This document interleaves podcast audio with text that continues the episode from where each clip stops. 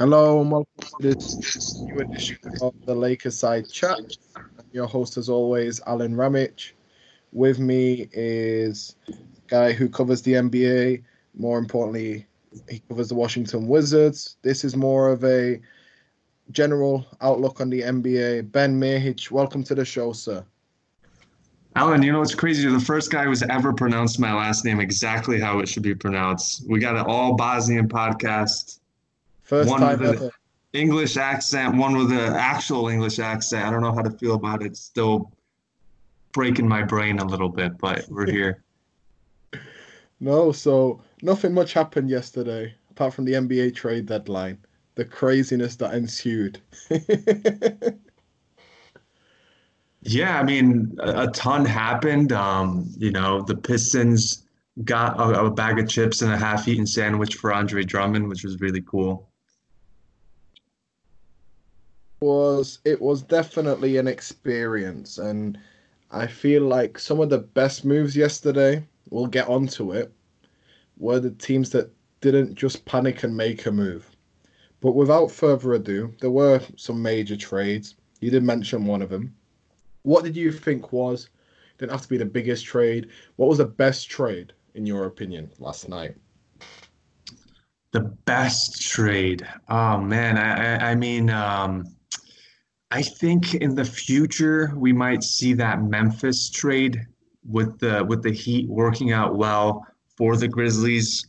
Um, it's not it's not often that you see a team win a trade after trading a uh, twenty-three year old um, really good rotation player for a, a thirty-seven year old player who hasn't played in the entire season. Um, I, I know just from you know, my experience covering the Wizards, last year the Wizards traded um, Kelly Oubre for Trevor Ariza for kind of similar reasons. They wanted a, a veteran guy to stabilize the locker room, uh, make a playoff push, uh, just do what veterans typically do, and obviously that backfired. This is different uh, in a way, obviously. Andre Iguodala is a lot more um, yeah, a lot more um, a highly esteemed player than than Trevor Ariza, and he's a Hall of Fame player, but he hasn't played an entire year. I think he's thirty-seven years old at this point. Um, they got a couple other guys back who, who probably won't. I don't know if Jay Crowder is going to be in the rotation or not. They, um, but I know that the Grizzlies have a really solid young core. Uh, Winslow's only twenty-three years old. Iguodala might be out the league in in, uh, in two years. Meanwhile, Justice Winslow will just be entering his prime. So the best trade, I think, outlook for the future, I think Memphis got the better end of that deal, and we might look back in a couple of years and, and scratch our heads thinking why the Heat ended up doing that that trade. I do think, I don't know what you think, I do think the Heat got better.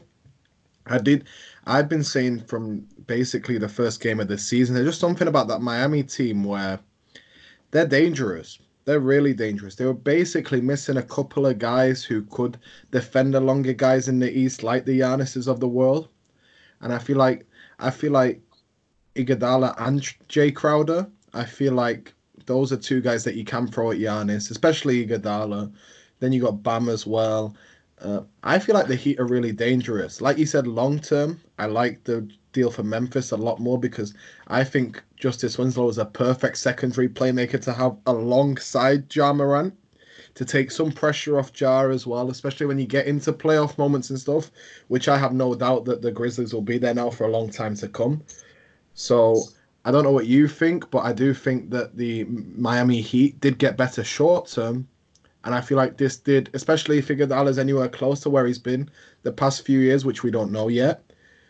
But if he is, I feel like that makes the Heat a lot better and a lot more viable in the Eastern Conference as well to get out of the East. Yeah, I mean, they got, like you you mentioned, Bam. Obviously, Jimmy Butler's there. Uh, now you got Iguodala. You got some dogs in, in Miami. They're obviously uh, like already one of the best defensive teams in the N B A. You throw Iguodala in there. Uh, Jay Crowder, I think people are still kind of hung up on how well he played in Boston, Um, which I think was kind of a byproduct of having Marcus Smart next to him and and, and being in Brad Stevens' system. But um, I don't know, man. I worry. I worry about Iguodala. He hasn't played in a year. We saw guys fall off really quickly. I don't think it's an equivalent comparison, but we saw how quickly Mike Conley fell off um, in Utah, and that trade um, hasn't really worked out very well for them so far. I don't know. I, I mean, he hasn't played in the whole season. He's thirty-six or thirty-seven years old. Um, have, like you said, Matt, like you need a wing. I don't know if one even exists uh, to guard a guy like Giannis. If you're throwing, I don't know. I, I worry. I, I guess it's a gamble worth taking for Miami since they're going for it, and I think they're right there with the best teams in the East. But um, you know, it's something that I could see, you know, not really working out as well as they expected. I, I agree with you on most of it. However, if there is one person that can make it work, I don't know how high you are on Erik Spoelstra, but I think he is probably right now the best coach in the N B A. Just what he's done with the parts he's had. If you told me that Miami would be second in the East with a starting five of Kendrick Nunn, Duncan Robinson, Jimmy Butler, Bam Adebayo, and Myers Leonard, I would say you are lying. Yeah, and I, and I think that also, not to uh, take credit away from Coach Spo, but it just goes to show you how bad the East really is. I mean, that the, all those guys are solid rotation players, I think, on most teams, and they have like ten seventh men on that roster, you know, and they're all good enough to make a difference. And you throw Jimmy Butler into that mix and it'll propel you right there atop the East. And I think that's what they've done. And, and credit to their their um, scouts and their talent evaluation staff, because they've done a really good job finding guys like Kendrick Nunn and and um, Duncan Robinson, who's no, who no one's ever heard of, you know, and, and they took a chance on Tyler Herro, and he's become, you know, an instant bucket, and he's only nineteen years old. So um, it's obviously panning off, and, and they're going to be a tough, tough matchup in the playoffs, whoever whoever meets them. No, and if anything, for me, I don't know what you think, because obviously you cover the East a lot more, being on the Wizards side. Um, Philly's been a disappointment this year. Boston's been better than I thought, but I don't think they're there yet. Indiana's very... It depends how good Oladipo continues to be from his injury return. I hope he is, because Victor Oladipo is one of my favorite players in the N B A. But I feel like it's sort of death. Toronto as well. Forgetting Toronto, Pascal Siakam has been unbelievable. But I feel like the East is really there to take as the next best team alongside Milwaukee. And from that standpoint, I can absolutely see why Pat Riley took the risk and tried to bring in Iguodala and, to a lesser extent, Jay Crowder as well.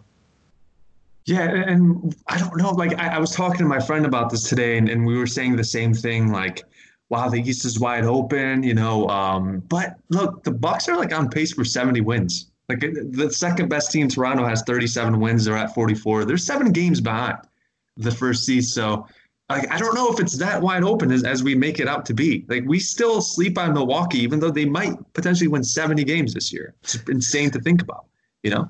No, it is. No, no, I agree with you on that. And just a disclaimer, I think Milwaukee are by far the best team in the East.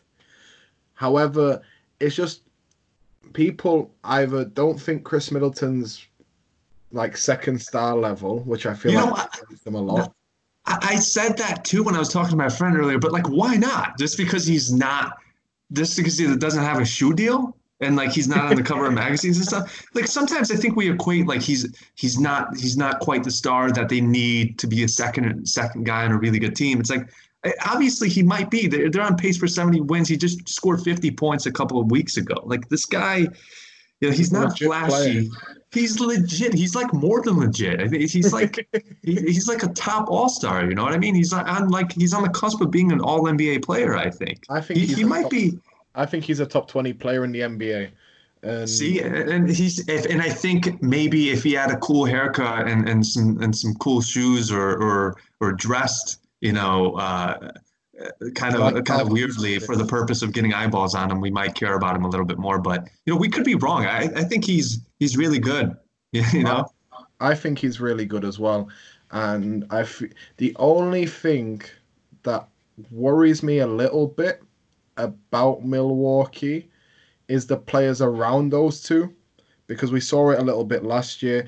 George Hill aside, I, I really like George Hill. I don't trust Eric Bledsoe in the playoffs. I don't feel like he's a good enough space. Uh, doesn't place the floor well enough. Floor spacer is what I wanted to say. Um, Brook Lopez got really cold last year in the playoffs.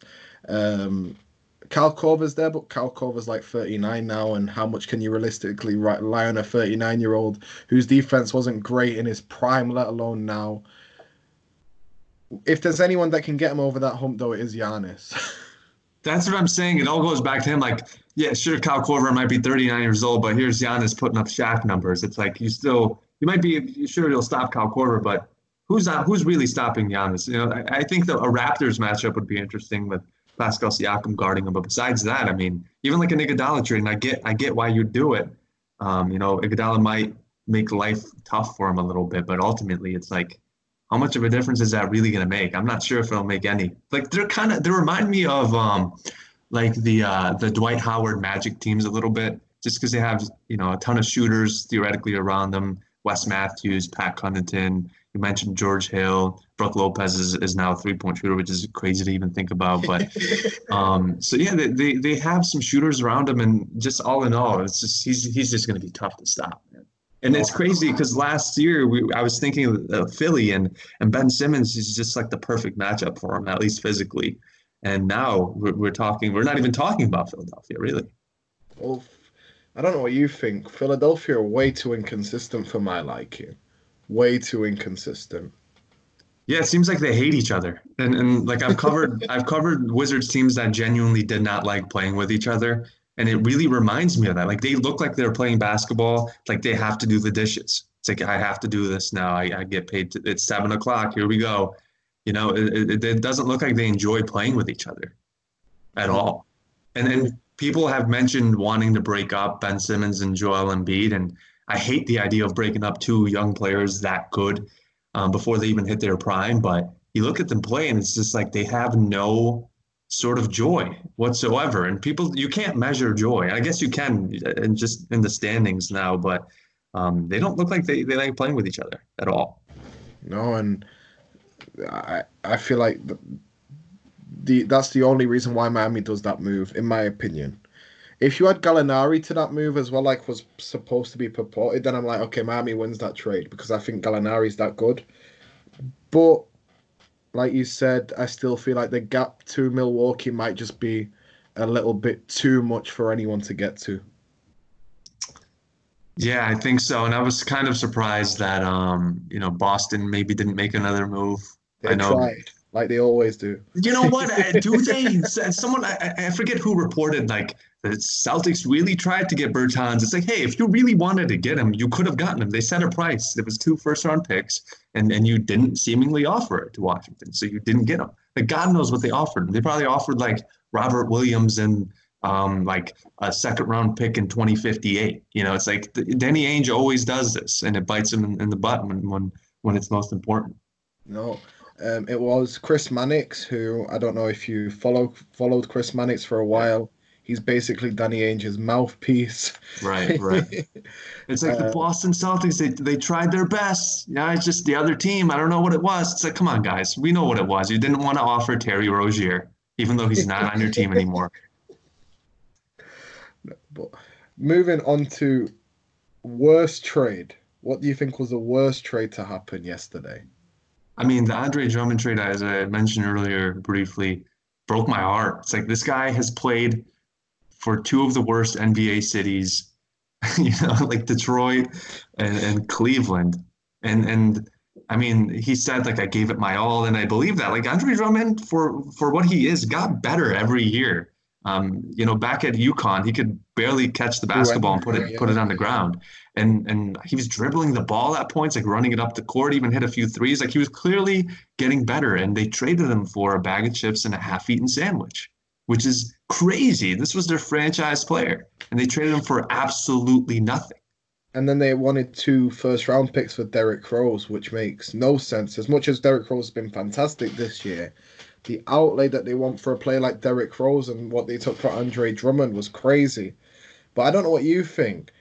The Clippers, um, I'm, we're a Lakers podcast, so we obviously follow what the Clippers do very closely as well.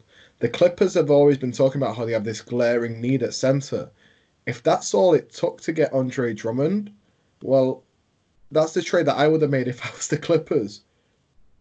Yeah, I mean, now that you bring it up, I, I didn't even consider that. Um, so yeah, I, I don't know how he ended up in Cleveland, why he ended up in Cleveland, why Cleveland even wanted him. Now they have this, like, nineteen eighty-five centre rotation with him and Tristan Thompson.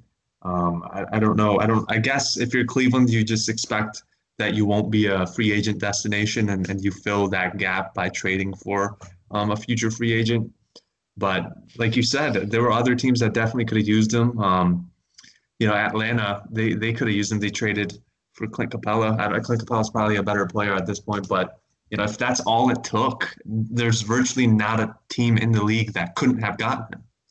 No, it was just about making salaries match, wasn't it, in the end? Like, they basically yeah. just gave him away for his salaries. They didn't even give him – they didn't – what, they got a second-round pick. It was – in my opinion, it's ludicrous. And when I just saw it happen, I was there like, have the Cavs given up, like, three first-round picks to get Andre Drummond because they realised they can't get anyone else in free agency? Then when I saw the outlay, I'm like, if I'm the Cavs, it doesn't matter how bad, you know, you are at the moment. That's a trade you do ninety-eight times out of ten. Yeah, it's crazy because, look, when Blake got hurt earlier this year, um, the writing was on the wall. The Pistons weren't going to be very good. I assumed that they could have gotten much more for Drummond earlier in the season. Um, why they didn't pull the trigger on something earlier is beyond me. That's like G M malpractice. Like, I, I can't think of a worse trade that I've lived through, you know, like not this, I mean, I can't pretend like Andre Drummond is some Hall of Fame player and that, you know, he, he is an all-star. He was an all-star at least, but like, he's a quality big man and he runs the floor really well. He's a, he's a good shot blocker.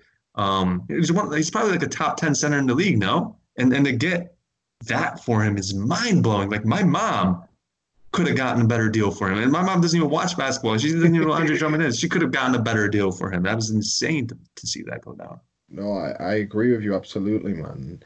It's just, I, like you said, I find it very mind-boggling that, A, like that went through multiple levels of an N B A organization. Like, surely at some point, like someone would have said, like, what are we doing here? Yeah, like you said, I mean, they, they have a G M, an assistant G M, a bunch of guys who work for that front office, and, and everyone okayed it. And and the owner okayed it. Like, mind-blowing. I don't, I don't get it. But by far, I, I thought the worst trade from yesterday. I also thought that, you know, that, that just shows because there was rumors about him wanting to opt into next season's contract, and that's why the reason they got off him, and I'm there like, that's a really bad reason to get off Andre Drummond because you sold so low on him. Even if they just waited till the draft time, I feel like they could have got at least a mid, a late lottery, mid first round pick from someone from him. Also, just keep him then. Like you're gonna suck regardless, you know. Like you, you suck now. He's on your team, putting up good numbers. You're gonna suck with him next year too. It's like what. what It's not like they have a young big man waiting in the shadows to develop. It's like they have Christian Wood, who's putting up good numbers on a bad team. It, it didn't hurt to keep him either. You're not going to be a free agent destination. You're developing young guys who really don't even have much upside. You know, it's like I, I don't get why they even. It was kind of like a teams are going to or players are going to look at Detroit, and I, I don't think they're going to be look at them terribly fondly. You know, like the, these guys, they all talk. Um, Drummond is is well liked around N B A circles and in locker rooms. Um, I don't think this this really sits well with players getting traded a half an hour before the deadline. And um, without getting told by it as well, like that was the worst ex- thing. Yeah, exactly. It's just like a compounding disaster how they how they handled that. And everyone knew he was in trade talks. Like they he was in the rumor mill for years. And to get and to dump him essentially, that's insane. Like I I, I don't get I don't get how that was okayed. I agree with you. The one one trade we haven't talked about yet is the Clippers trade for Marcus Morris. I don't know what you thought. But obviously, I think Marcus Morris is an improvement on Mo Harkless offensively. I think he's a much better shooter. I don't see it as the Clippers swinging the needle as much as everyone was trying to make out they were. Yeah, I don't. I don't think it. it yeah, it, it doesn't make them a guarantee. Uh, it doesn't guarantee him a championship. I think they. It almost seems like they made this trade just so the Lakers couldn't get him. You know, obviously he would make life a little bit tougher for, for Paul George and, and Kawhi if they met in the playoffs. Kind of seems like they're just like, we don't, we, we're not really sure if we want this guy, but we definitely don't want the Lakers to get him, so we'll get him anyway. And, you know, he, he'll be, like you said, he's better than Mo Harkless, so the fit won't be that odd. Um, he's kind of a ball stopper, but, you know, so is Paul George and Kawhi Leonard, and, and that seems to be working okay. And if they play him off the bench, I think it could work, and, and Marcus Morris, if he if he's utilized correctly and if he cares, um, is a really good rotation player. He showed that in, in Boston, and he'll add some toughness to that team, and uh, maybe some not so good toughness too. Um, but uh, I, I think it was a decent trade for them. Ultimately, I think the team with the best players um, is is the one that ends up winning winning uh, most of the time. And then he's a guy that adds some talent to that roster, to an already very talented roster. They have like ten starters on that team seemingly, and, and that's another one. So uh, I think all in all, a, a good trade for the Clippers. A good trade, but I don't know what you think. I think Mo Harkless is a better wing defender. I don't see people trying to say, oh, Marcus Morris is this LeBron stopper, and A, the fact that we're talking about people being LeBron stoppers in LeBron's year seventeen and age thirty-five season is incredible to me. Like, this like, longevity this guy has is ridiculous.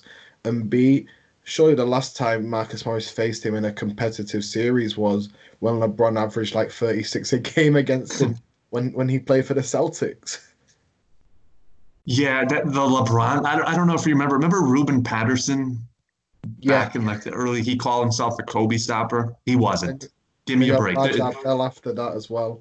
Yeah, there's there's no such thing as a LeBron stopper. There's no such thing as a Kobe stopper. If if he has a bad game, it's because he's having a bad game. It's not because he's getting stopped by anyone. Certainly not getting stopped by Marcus Morris. You know, there's a reason why he's he's been a journeyman throughout his career. And um, uh, but look, I, I think there could be he'll, he'll have moments where he'll look like a really good defender, and he'll do something, and, and he'll scream at the crowd, and he'll get a technical foul, and it'll it'll um you know uh, rile the crowd up and, and rile the team up, and uh, I, I think that makes a difference in the playoffs. You know, when he plays with passion, he's really good, and and he seems to be clutch, and that's good too. I, I don't know how many possessions he'll get in the fourth quarters with Paul George and Kawhi Leonard, but you know if he has to, I, I wouldn't you know.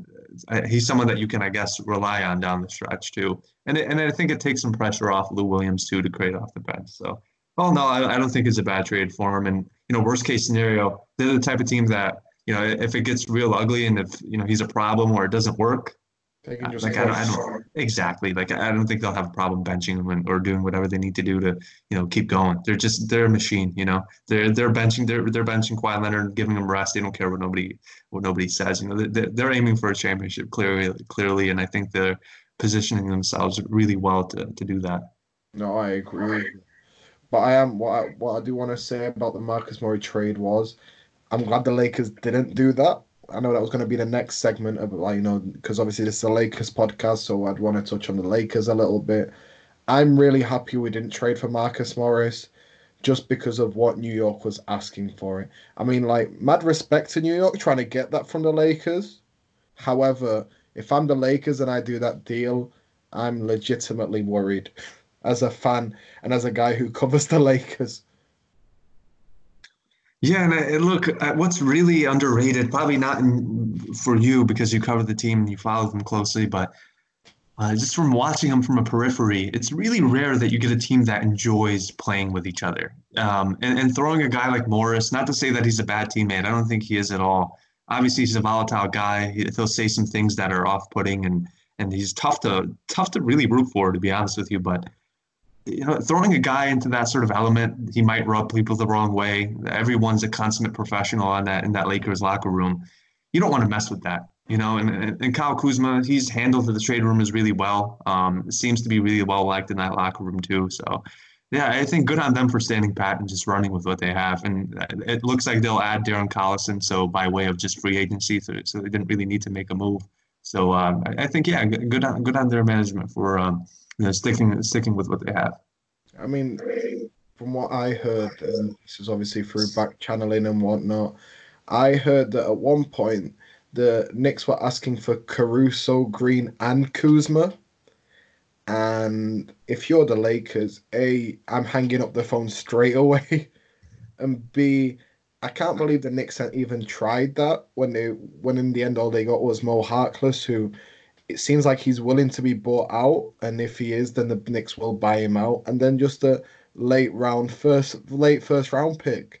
You know, it's a big jump from what they asked for from the Lakers. Where I think Danny Green's. I don't know what you think, because everyone's watched Danny Green the past eight years. I think Danny Green's a better player than Marcus Morris just by himself. Asking for all three, I feel like, is just absurd. Yeah, and that's why the Knicks are the Knicks, right? I mean, you, you you overshoot and you end up with what you got. You know, I'm sure maybe that's why the Pistons ended up only getting what they got for um, for Drummond. Maybe they were overshooting earlier in the season for, you know, asking for an absurd amount and ended up getting what they got. So yeah, you're right. I I don't know if Danny Green individually is a better player than Marcus Morris, but I'd rather have him on my team. That's for sure. Like, you can expect him to hit hit clutch shots in the playoffs. He's a really good defender when you need him to be.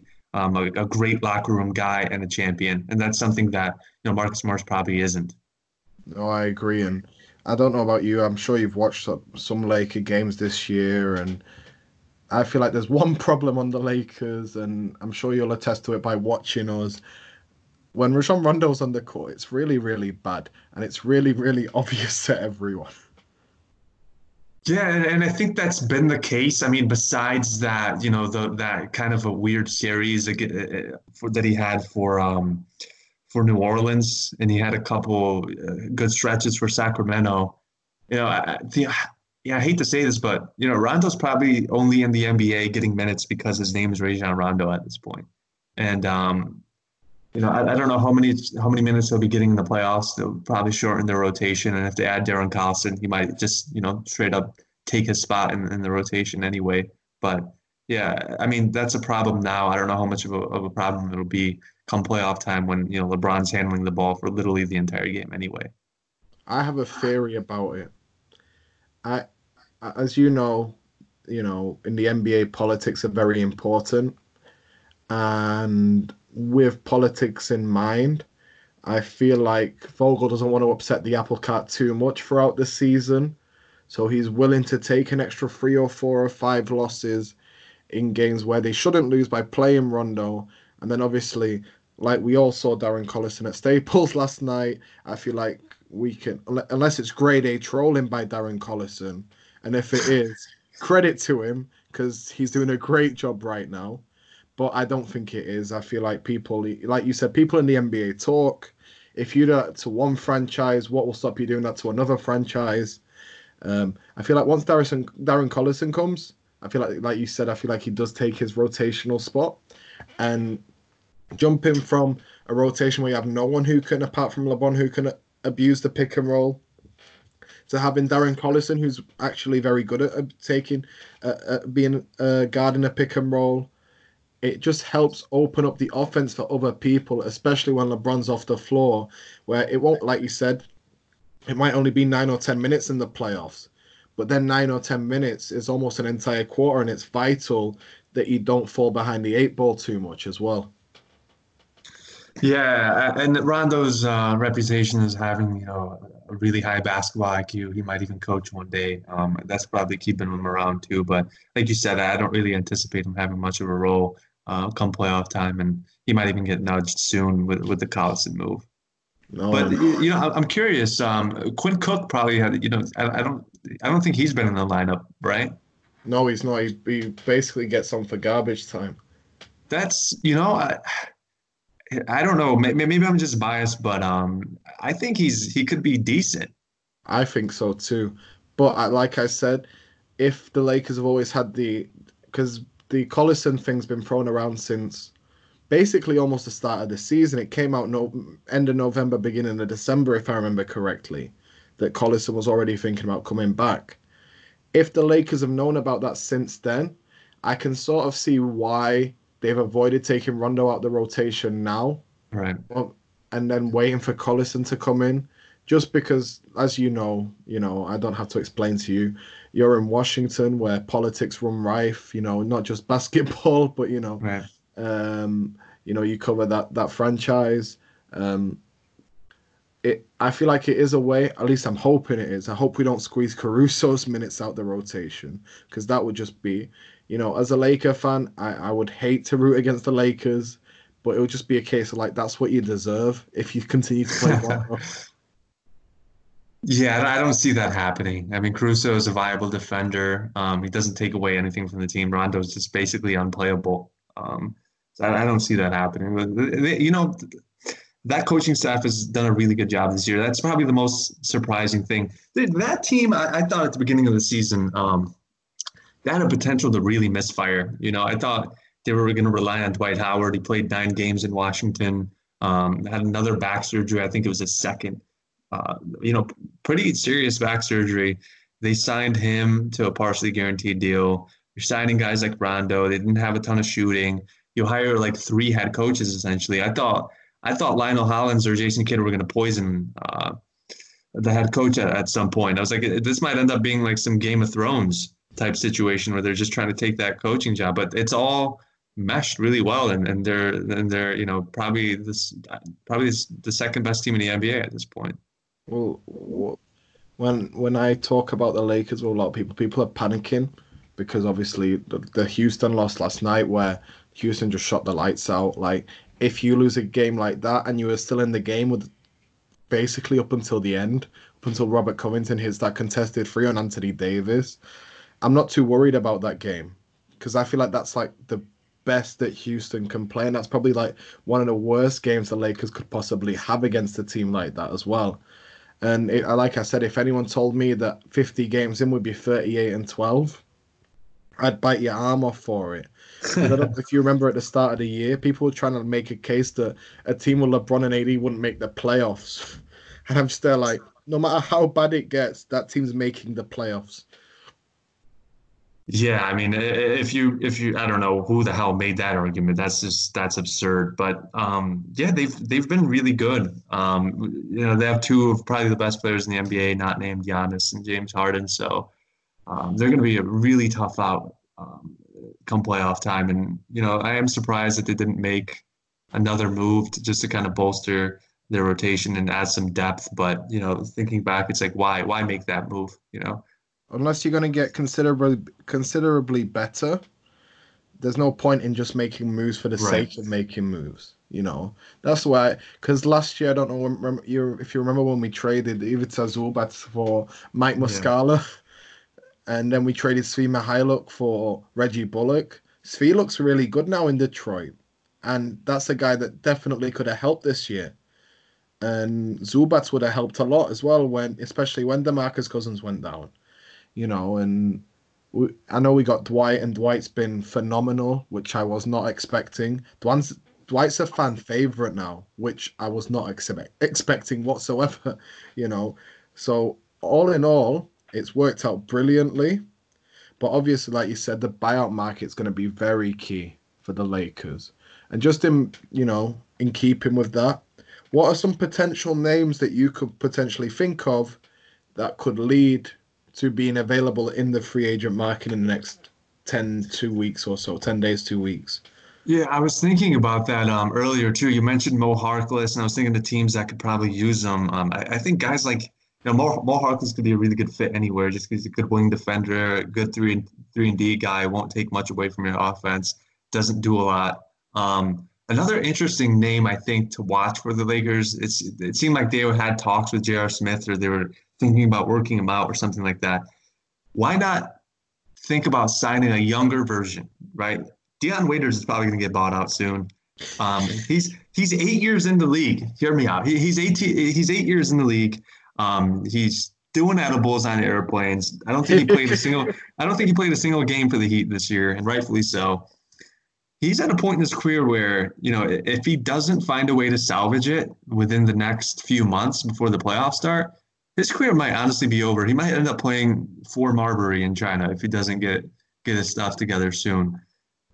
He's a guy, if motivated, I think could add something to a playoff team. There's no better way to get motivated than to play with LeBron James. I think he's been humbled. Um, you know, this is a guy who strut his talent a lot, um, got away with just being immensely talented, but not probably the best teammate, a little bit too arrogant. Um, and, and got hit hard this year. His reputation has taken a hit. I think he's embarrassed. Um, you know, I, I know that he went back to Syracuse to hang out with Jim Boeheim.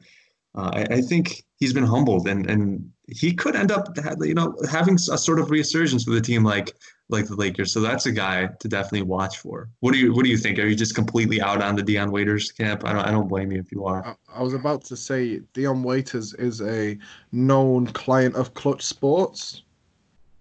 So that could definitely be a potential option. I don't mind J R. Smith. People are down on J R. Smith. If J R. Smith is, because J R Smith, especially in Cleveland, his his abilities weren't predicated on his athleticism. So if he's even the same player that he was in Cleveland, I can completely understand the Lakers wanting to do that deal, especially because it's someone that LeBron trusts as well. I like the. I think giving like a Dion Waiters an opportunity would be fine. You know, like I, I'm I'm not out of that, but I am worried that in a state where weed is openly legal and available, that he will do something stupid. Um, that's the only thing I'm worried about. But if he does a test to like doing constant drugs tests and you know making every making sure everything's above board, then I, I I could get behind it. Like you said, the talent is not the problem with Dion Waiters. Dion Waiters is a supremely talented individual who has proven that he can be a very, very good player in the N B A. It's the temperament, and that's the only thing that worries with me with Dion Waiters. Yeah, and and he's shown like when he's disciplined. I mean, he lost a ton of weight. I think it was like two summers ago. It was phenomenal um, in Miami. Yeah, and then he got hurt, and I think that set him back. I don't know, man. Maybe he, he's been having some issues. I, th- I think they have a crew out there in Miami that just really enjoyed the weed a little bit too much. And if I think it's tough, man. I think I think you put him with a guy like LeBron. I think, he, you know, I, I don't know if he'd want to embarrass himself uh, out there doing that sort of thing. For the love of God, Dion, just don't do edibles. You know, smoke every now and then. Do whatever you got to do, but don't don't take edibles on the airplane. I, I don't know. I don't know if he'd do that in L A. I was about to say, like, even if you are doing edibles, don't do them on a plane. Some might say that's the best time to do them. Do them in the sanctuary of your own home, where even if you do trip out, no one's seeing you trip out. You know, you won't get in trouble for it. Your N B A team won't find out about it. That's the most right. important thing. Don't do edibles on a plane to Los Angeles with your team president and head coach on board. That's all I'm going to say on the matter. And look, I, I mean, other guys, Brandon Knight, I don't know if he'll stick around in, in Detroit. He's kind of an interesting guy. Um, you know, uh, DeAndre Jordan took his soul like six, seven years ago with that dunk. Kyrie Irving embarrassed him a ton with those crossovers, but he's known for that and, and being on the wrong side of highlights. But there was a point where Brandon Knight was like a viable, decent starting, player, yeah. starting point guard.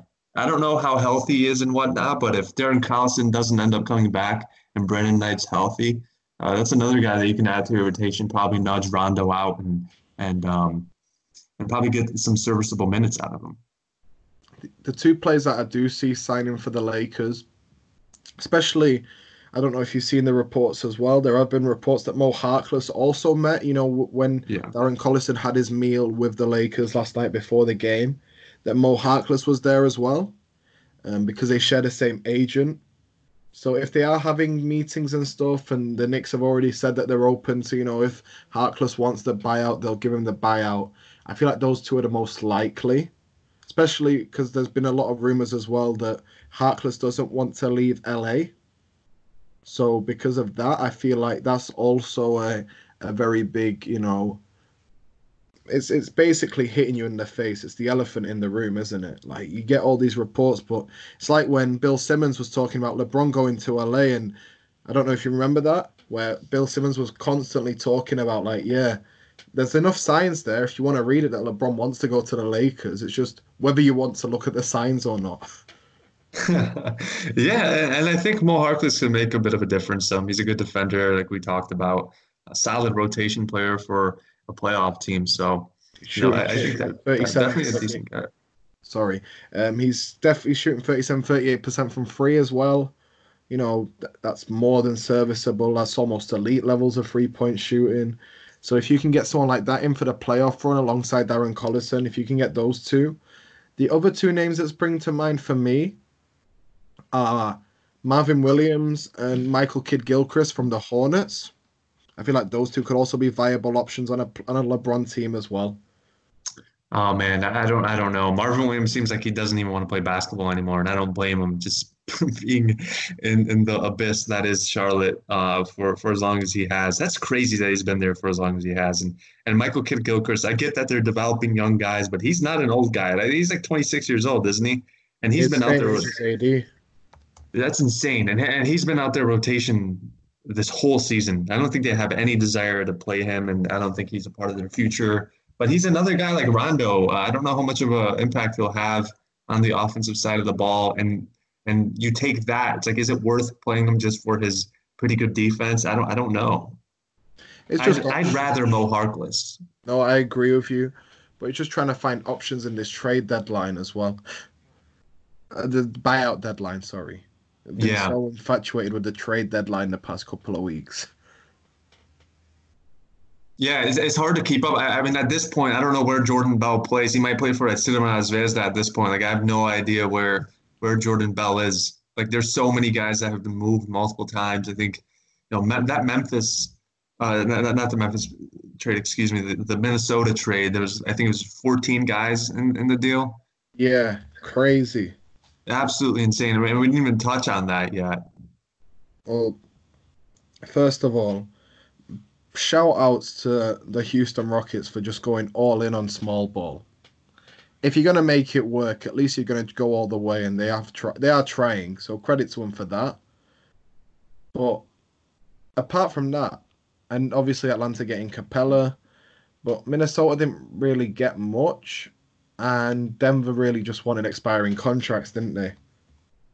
Yeah, but I, I honestly love that trade. Like you talked about, shout out to the Rockets, because, look, they're I love their owner too, because I think it's pretty – they've been pretty transparent, right? I mean, they're, they've given Daryl Morey and uh, Mike D'Antoni the keys, and they've let them do whatever the hell they've wanted, right? And the Chris Paul trade, I don't know if, if it'll work out. It hasn't so far. Chris Paul's probably a better player than Russell Westbrook, but they took a chance on Westbrook. Um, now they're taking this other massive chance by just not playing with the center. They're letting them just – if it doesn't work, they're putting all the chips on the table – and and, fig- and seeing whether or not it works. A lot of teams, they'll write out their best player when they're in their prime and not get anything out of it. I mean, James Harden is, what, twenty-eight, twenty-nine years old at this point. They know that, you know, the the window's closing, you know, and and instead of riding it out and, and you know, getting another second-round exit and just being content, they're putting all the chips on the table and just rocking with this this small ball. Um Mike D'Antoni would would would uh, get upset if he heard us say that. He'd call it skill ball, and I kind of agree with that until Anthony Davis is on the court and you have, uh, you know, a six five P J Tucker guarding him. I think James Harden jumped tip against um, JaVale McGee last, yesterday, which is absurd. Yeah, yeah. So I think that is I like the skill ball concept and how they're riding with that, but um, you got to be realistic at some point. Uh, I think the lack of height is going to hurt him, obviously. But I love the fact that they're just like, you know what, to hell with it. We're gonna go. We're gonna do this and, and, and see whether or not it works. The only thing, I, the only thing with Jordan Bell is, I feel like he's the perfect like hybrid, like big to have in like that type of system. I don't know about you, but like I feel like he would have worked as like their only like quote unquote big in the rotation coming off the bench. I don't. I don't where is he now? Memphis. Okay, and and he's probably is he a buyout candidate? He might be a buyout candidate too. I mean, he signed a two-year deal, I think. So I don't. Oh, think he did. Yeah. Wow. So yeah, I, I I mean, like, yeah, I, I guess Bruno Caboclo, he's kind of a guy that it, they expect to play at center. The guy who was two years away from being two years away. I think he he's. I think up. he's somehow six years away from being two years away now. I think he's backed up in the timeline somehow. You know, it's. The N B A, you know, you never get bored of it, do you? It's never ending. I remember not long ago, like the season would end and, and the season would end and you'd have to wait um, until October. But now it's like it's never ending. It's you have, yeah, you have chaos during the middle of the season with the trade deadline and then obviously the draft and free agency, which is just even more chaotic. And summer league and then right. It all just rolls into one big, huge season, doesn't it? It's... That, that, I mean, I love it, you know. Same here. Before we round off, I was I will thank you for being on the show, but I will thank you again afterwards.